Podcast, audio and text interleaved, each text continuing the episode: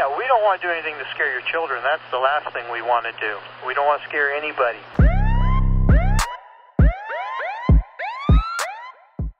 سلام. به پادکست آخرین شاهد، روایتی داستانی از پرونده‌های جنایی واقعی خوش آمدید.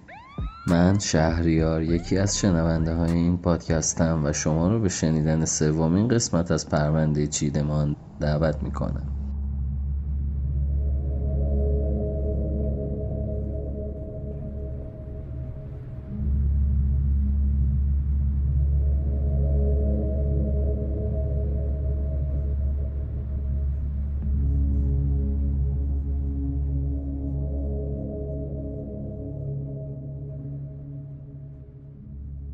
سیدنی تیرهیوز اول جولای دو هزار و سه رابین گرین رو به اتاقش تو هتل رویال البرت دعوت کرد. همون شب رابین رو به قتل رسوند و جسدش رو مسله کرد و دوباره کنار هم چید. جسد به هشت تیکه تقسیم شده بود و ضربات چاقو شکلی شبیه هشت انگلیسی رو روی سینه رابین به وجود آورده بود. دست و پاها، سر، تن و اندام جنسی بریده شده بود. یکی از چشما در اومده بود و یه چشم دیگه له شده بود. با وجود همه اینا، سیدنی میگفت هیچ کدوم از این کارا رو یادش نمیاد. میگفت اینقدر تحت تاثیر الکل و مواد بوده که خاطرات اون شب رو کلاً فراموش کرده. البته این تا وقتی بود که با یه نویسنده به اسم دن زپانسکی آشنا نشده بود. سیدنی تو مدت یه سالی که با دن در ارتباط بود، جزئیات زیادی از زندگیش گفت. از اینکه تو سه سالگی از خانواده اصلیش جدا شده و به یه خانواده سفیدپوست دادنش که انواع و اقسام بدرفتاری فیزیکی و جنسی رو باهاش داشتن. این حرفا احتمالاً قرار بود به سیدنی کمک کنه از اتهامی که بهش وارد شده بود تبرئه بشه. طبق قانون کانادا، چون سیدنی خودش پیش قدم شده بود و خودش رو معرفی کرده بود، اگه ثابت میشد قصد و نیتی برای قتل رابین گرین نداشته، به خاطر قتل غیر عمد محاکمه میشد. اما دن که از قبل با حکمای سبک سیستم قضایی کانادا برای پرونده های قتل مشکل داشت، فکر میکرد قضیه به همین سادگی نیست. پس باید یه راهی برای گرفتن اطلاعات از سیدنی پیدا میکرد. یه مدرکی که ثابت کنه سیدنی برخلاف چیزی که ادعا میکرد دقیقاً میدونسته داره چه بلایی سر رابین گرین میاره. به خاطر همین به سیدنی پیشنهاد کرد سی درصد از سود فروش کتابو بهش بده. ظاهراً محرک خوبی بود، چون سیدنی شروع به حرف زدن کرد. چیزایی گفت که دن باورش نمیشد بشنوه. از اینکه دوست داشته یه نفر اون رو بکشه و بخوره، تا جزئیات وحشتناکی درباره اینکه چه بلاهایی سر رابین گرین آورده و تو هر مرحله چطور از کارهایی که میکرده لذت برده. از دنیس نیلسن، جفری دامر و جان وین گیسی به عنوان الگو و قهرمان اسم برد. خیلی از چیزایی که گفتم میتونست واقعی نباشه. میتونست فقط الهام گرفته از قتلای قهرماناش باشه. اما کی باید تشخیص میداد؟ در هر حال، ظاهراً همه چیز برای دن خوب پیش میرفت، تا اینکه مجبور شد یه خبر مهم به سیدنی بده. قانون جدیدی که تو کانادا تصویب شده بود، به سیدنی و باقی جنایتکارا اجازه نمیداد از جنایتشون سود مالی ببرن. سیدنی بعد از شنیدن این خبر همه ی چیزایی که به دن گفته بود تکذیب کرد و گفتن با منتشر کردن اون نامها فقط خودشو مسخره میکنه، چون هیچ کدومشون واقعیت نداره. ارتباطش با دن رو قطع کرد و دن هم تمام نامه‌ها رو به دادگاه داد. تو دادگاه با اینکه همه شاهدایی که به جایگاه اومدن گفتن سیدنی کاملا هوشیار بوده و به خودش تسلط داشته و هیچ نشونه‌ای از تاثیر مواد و الکل نداشته، دفاع اصلی تیم وکلای سیدنی این بود که سیدنی از کنترل خارج شده و تمام بلاهایی که سر رابین آورده توی حالت خلسه و به شکل غیر ارادی بوده. همه جزئیاتی هم که به دن گفته فقط خیال پردازی بوده، چون دن مجبورش کرده بود و بهش فشار آورده بود که جزئیات بیشتری بده. خود سیدنی هم شهادت داد و بیشتر چیزایی که به دن گفته بود انکار کرد. یکیش این بود که میگفت یه صداهایی میشنیده. صداهایی که بهش میگفتن آدم بکشه. تو دادگاه گفت چنین چیزی واقعیت نداشته. فقط به خاطر این چنین حرفی زده که میدونست قبلا هم یه سری قاتل سریالی گفتن تو سرشون صداهایی میشنیدن. احتمالاً معروف ترینشون سان آف سم بود. چیز دیگه‌ای که انکار کرد این بود که یه نفر سومم تو اتاق بوده. گفت قضیه مرده خواهی و لذت بردن از جسد رابین و سرگرم شدن با اعضای بدنش هم من درآوردی بوده، چون هر بار سوالای دن پیچیده تر شده، اونم جزئیات پیچیده تر و بیشتری اضافه کرده. داستان کندن قبر و آدمخواری هم ساختگی بود، چون میخواست همون داستانی رو تعریف کنه که دن میخواست بشنوه.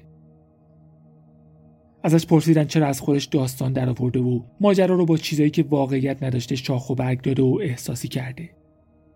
گفت چون میخواسته مشهور بشه و قرارداد کتابو بگیره. گفت هرچی بیشتر شلوغش میکرد، کتاب بیشتر میفروخت و پول بیشتری بهش میرسید.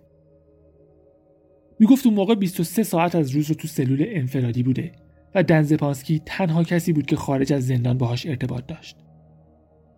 نامه ها و نقاشیایی که برای دن میفرستاد یه جور سرگرمی بیمارگونه بود.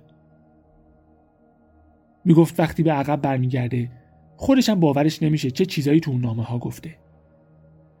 البته دن زپانسکی تو کتابی که بعداً نوشت گفت سیدنی اونطور که تو دادگاه شهادت داد بیست و سه ساعت در روز تو سلول انفرادی نبوده.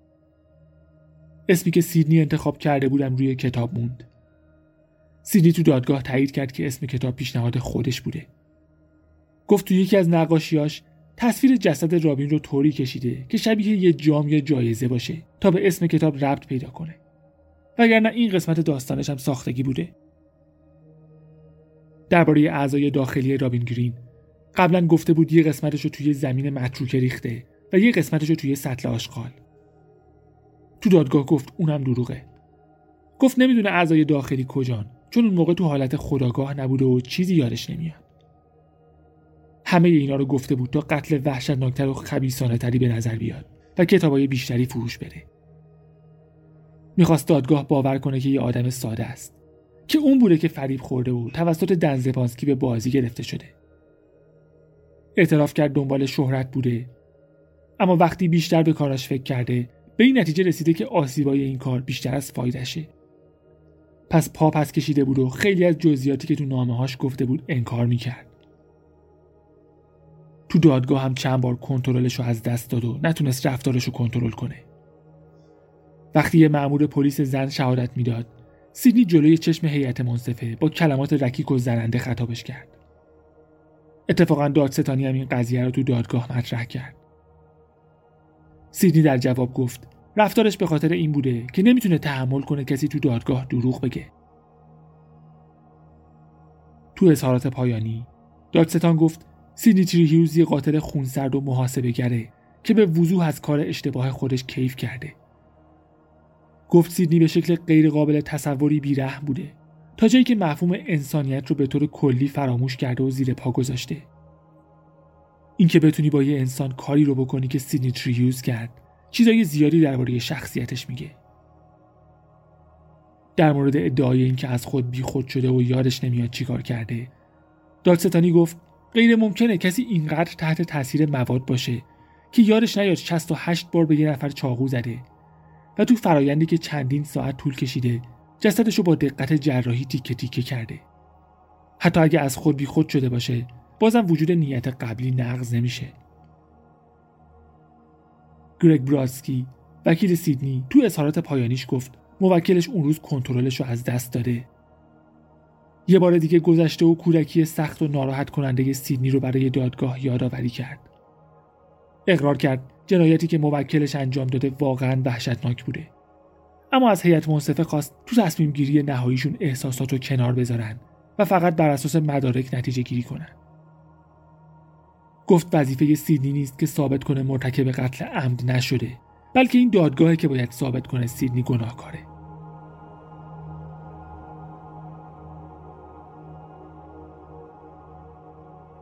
دفاع سیدنی تیرهیوز شکست خورد.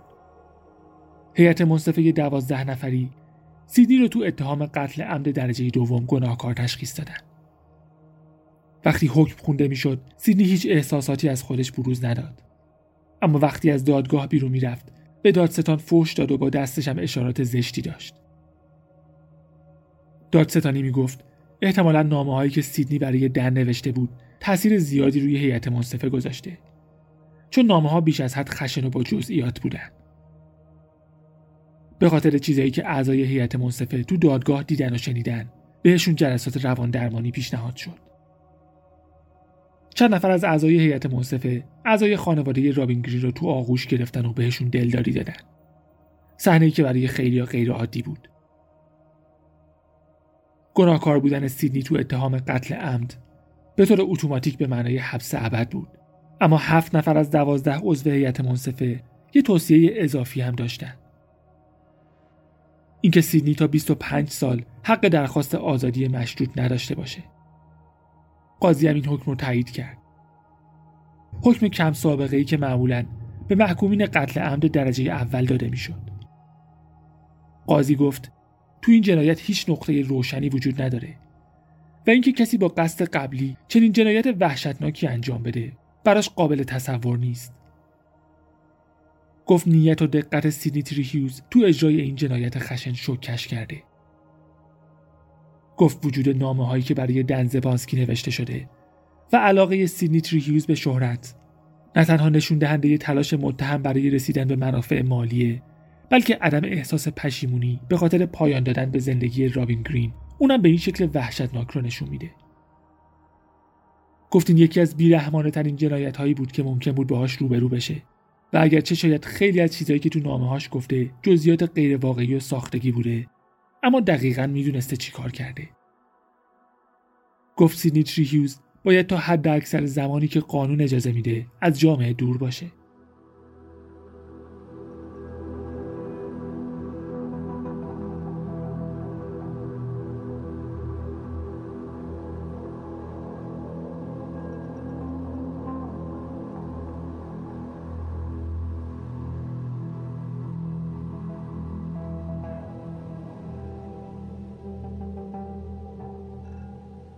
با وجود تمام اتفاقاتی که تو این پرونده افتاد، از جزئیات خشن قتل تا ارتباطش با فیلم شلویدنسو، بازیگرای سلبریتی و مردی که میخواست به وسیله یه جنایت هولناک ثروتمند بشه، این رابین گرین بود که شخصیتش به یه اسم و یه مفعول صرف تقلیل پیدا کرد.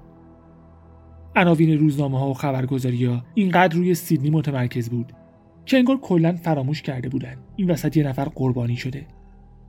شخصیت رابین ازش گرفته شد و خانواده‌اش اینقدر ناراحت و آزرده شدن که حکم قضایی گرفتن تا روزنامه‌های وینیپگ دیگه درباره این پرونده گزارشی منتشر نکنن.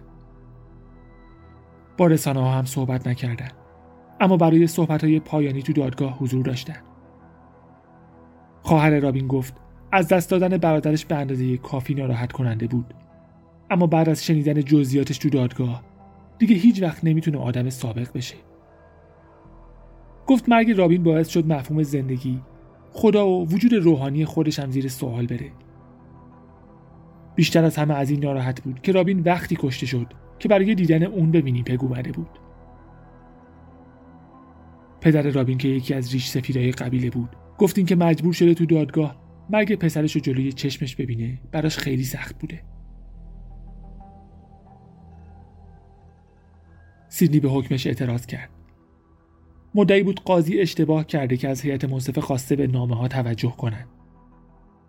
گفت دچار مشکل کبد بوده، یه بیماری باکتریایی داشته و یه مدت روی ویلچیر بوده. می دو هزار و ده درخواستش به طور کامل رد شد. جولای دو هزار و بیست و هشت میتونه درخواست آزادی مشروط کنه. اون موقع پنجاه و نه سالشه. همون موقع که سیدنی درگیر درخواست تجدید نظر بود، دن کتابی که درباره پرونده نوشته بود منتشر کرد. کتابی که به اعتقاد خیلی‌ها وحشتناکه، اما کامل و جامع و چیزی رو از قلم ننداخته. هرچند بعضی‌ها هم فکر می‌کنن بعضی از جزئیات کتاب مثل رونویسی کامل از صحبتایی که تو دادگاه شده زائد بوده. دن تمام مدارکی که از پرونده جمع کرده بود، مثل قطعات پازل کنار هم گذاشت. بعد از تمام اتفاقات دوباره به عقب برگشت و به مدارکش نگاه کرد. به این نتیجه رسید که شاید انگیزه قتل، سوالی که همیشه دنبال جوابش بود، تو تمام این مدت جلوی چشمش بوده. فکر میکرد همه چیز به اون گردنبند ختم میشه. بعد از پنج سال و نیم انتظار برای دادگاه و کنار هم گذاشتن همه مدارک، به این نتیجه رسیده بود که سیدنی عاشق فیلم و سینما بوده، اول جولای رابین گرین رو دیده که می‌خواسته یه گردنبند بفروشه. از هم خوششون اومده. با هم رفتن هتل و بعد رفتن یه پارک که فاصله زیادی از لوکیشن فیلم برداری نداشت. دن حدس می‌زد در مقطعی، احتمالاً همون موقع که توی پارک بودن، درباره اون گردنبند و این که از کجا اومده حرف زدن. سیدنی هم تصمیم گرفته رابین رو به شکل وحشتناکی به قتل برسونه، چون میدونست اگر اون قتل به فیلم شلویدنس ارتباط پیدا کنه، شکی تو مشهور شدنش نیست. دن فکر میکرد سیدنی میدونست حکم قتل عمد چیه، پس یه سناریو درست کرده و وانمود کرده هیچی از اتفاقات اون شب یادش نمیاد. گفته بود میخواسته تو المپیک زمستونی ونکوور تو دو هزار و ده حضور داشته باشه. یعنی میدونسته اگه به خاطر قتل غیر عمد حکم ده ساله بگیره، میتونه نهایت بعد از شش هفت سال با حسن رفتار آزاد بشه. سیدنی یه سال با دن نامه نگاری میکرد. دن فکر میکرد سیدنی میتونست تو این یه سال هر چیزی بگه. میتونست بگه درسته باورش خیلی سخته، ولی واقعا یادم نمیاد چی شده. در عوض از این حرف میزد چطور از کالب و چکافی یه انسان لذت برده، از اکتشاف، دور ریختن اعضا و بعد به نمایش در آوردن چیزی که باقی مونده بود به شکلی که حد اکثر شوکه کنندگی رو داشته باشه. ضمن اینکه دن فکر میکرد سیدنی یه قاتل سریالی بوده. استدلالش این بود که سیدنی با اینکه از آزادی و روشنفکری تورنتو و ونکوور حرف زده بود، سالهای قبل از دستگیریش به شکل مشکوکی از این شهر به اون شهر میرفت. پلیس هم تو بازجویی‌ها درباره چند پرونده قتل دیگه که شبیه قتل رابین گرین بودن ازش سوال کرده بود. پزشکی قانونی گفته بود کسی که رابین رو کشته شناخت کاملی از آناتومی بدن انسان داشته، چیزی فراتر از خوندن یک کتاب درسی آناتومی. قاتلایی که ازشون به عنوان الگو و قهرمان اسم برده بود ویژگی‌های مهمی داشتن. همشون قاتلای سریالی بودن و همشون قربانی رو به طور کامل نابود می‌کردن. گیسی، دامر و نیلسن طوری جسد رو از بین می‌بردن که صحنه جرمی باقی نمی‌موند.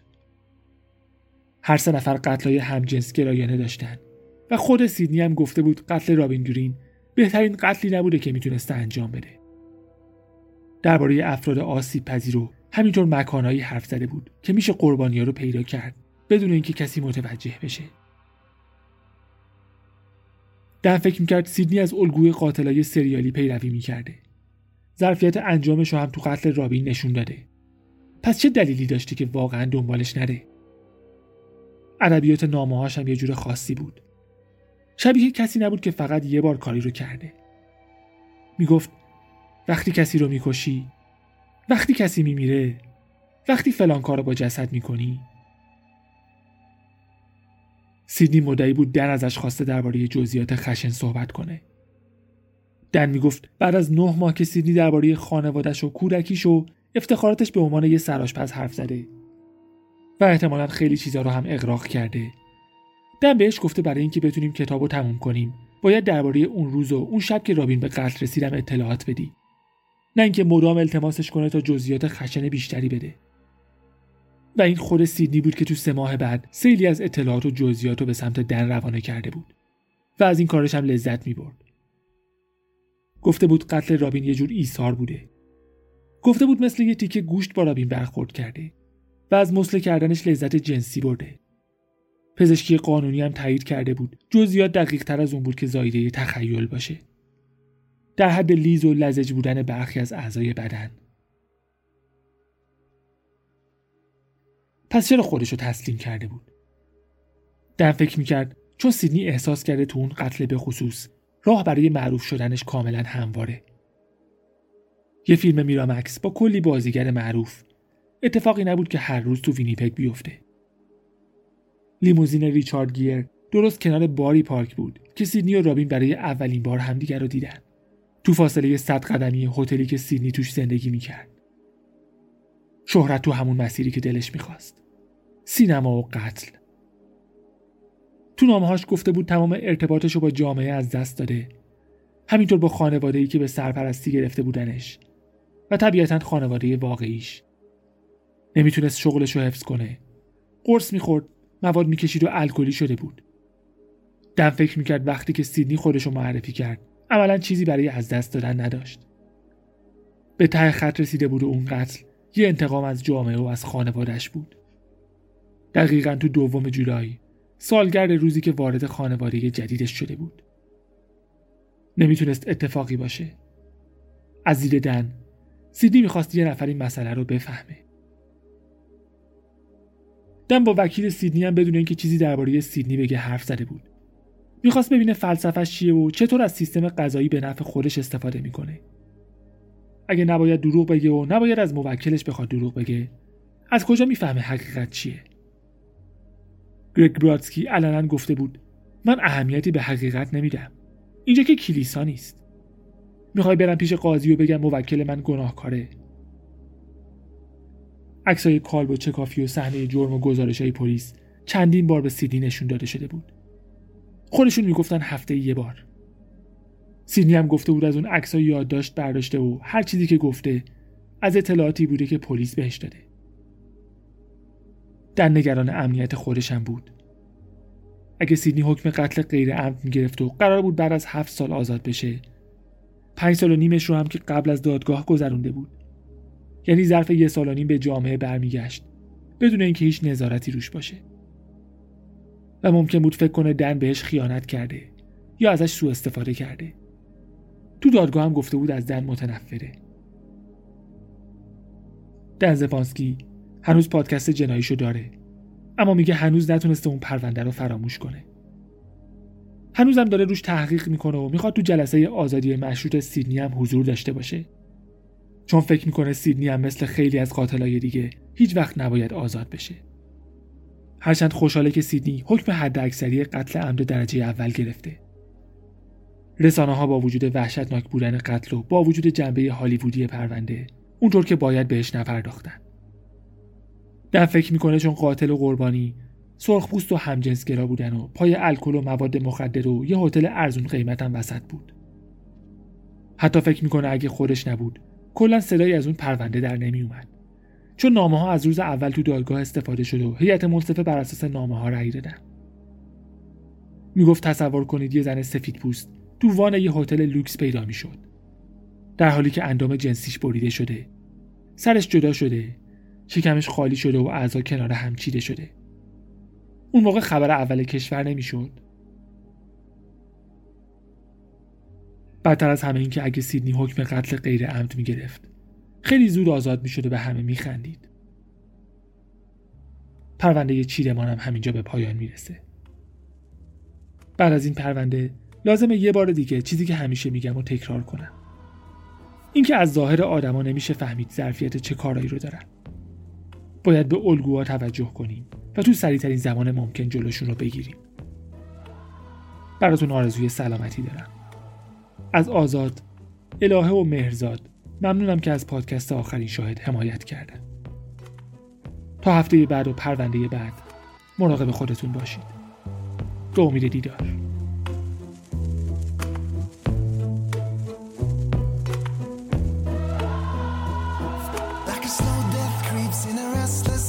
I'm anxiety, buried in sheets, what a life, what a wasted life, what a waste of time. So I'll set fires in curious places, smile to the innocent faces, in the remains, there are ashes, and I cover my traces. Fire, consuming all spaces, and now I pass through chasers, in the remains, there are ashes, but I cover my traces.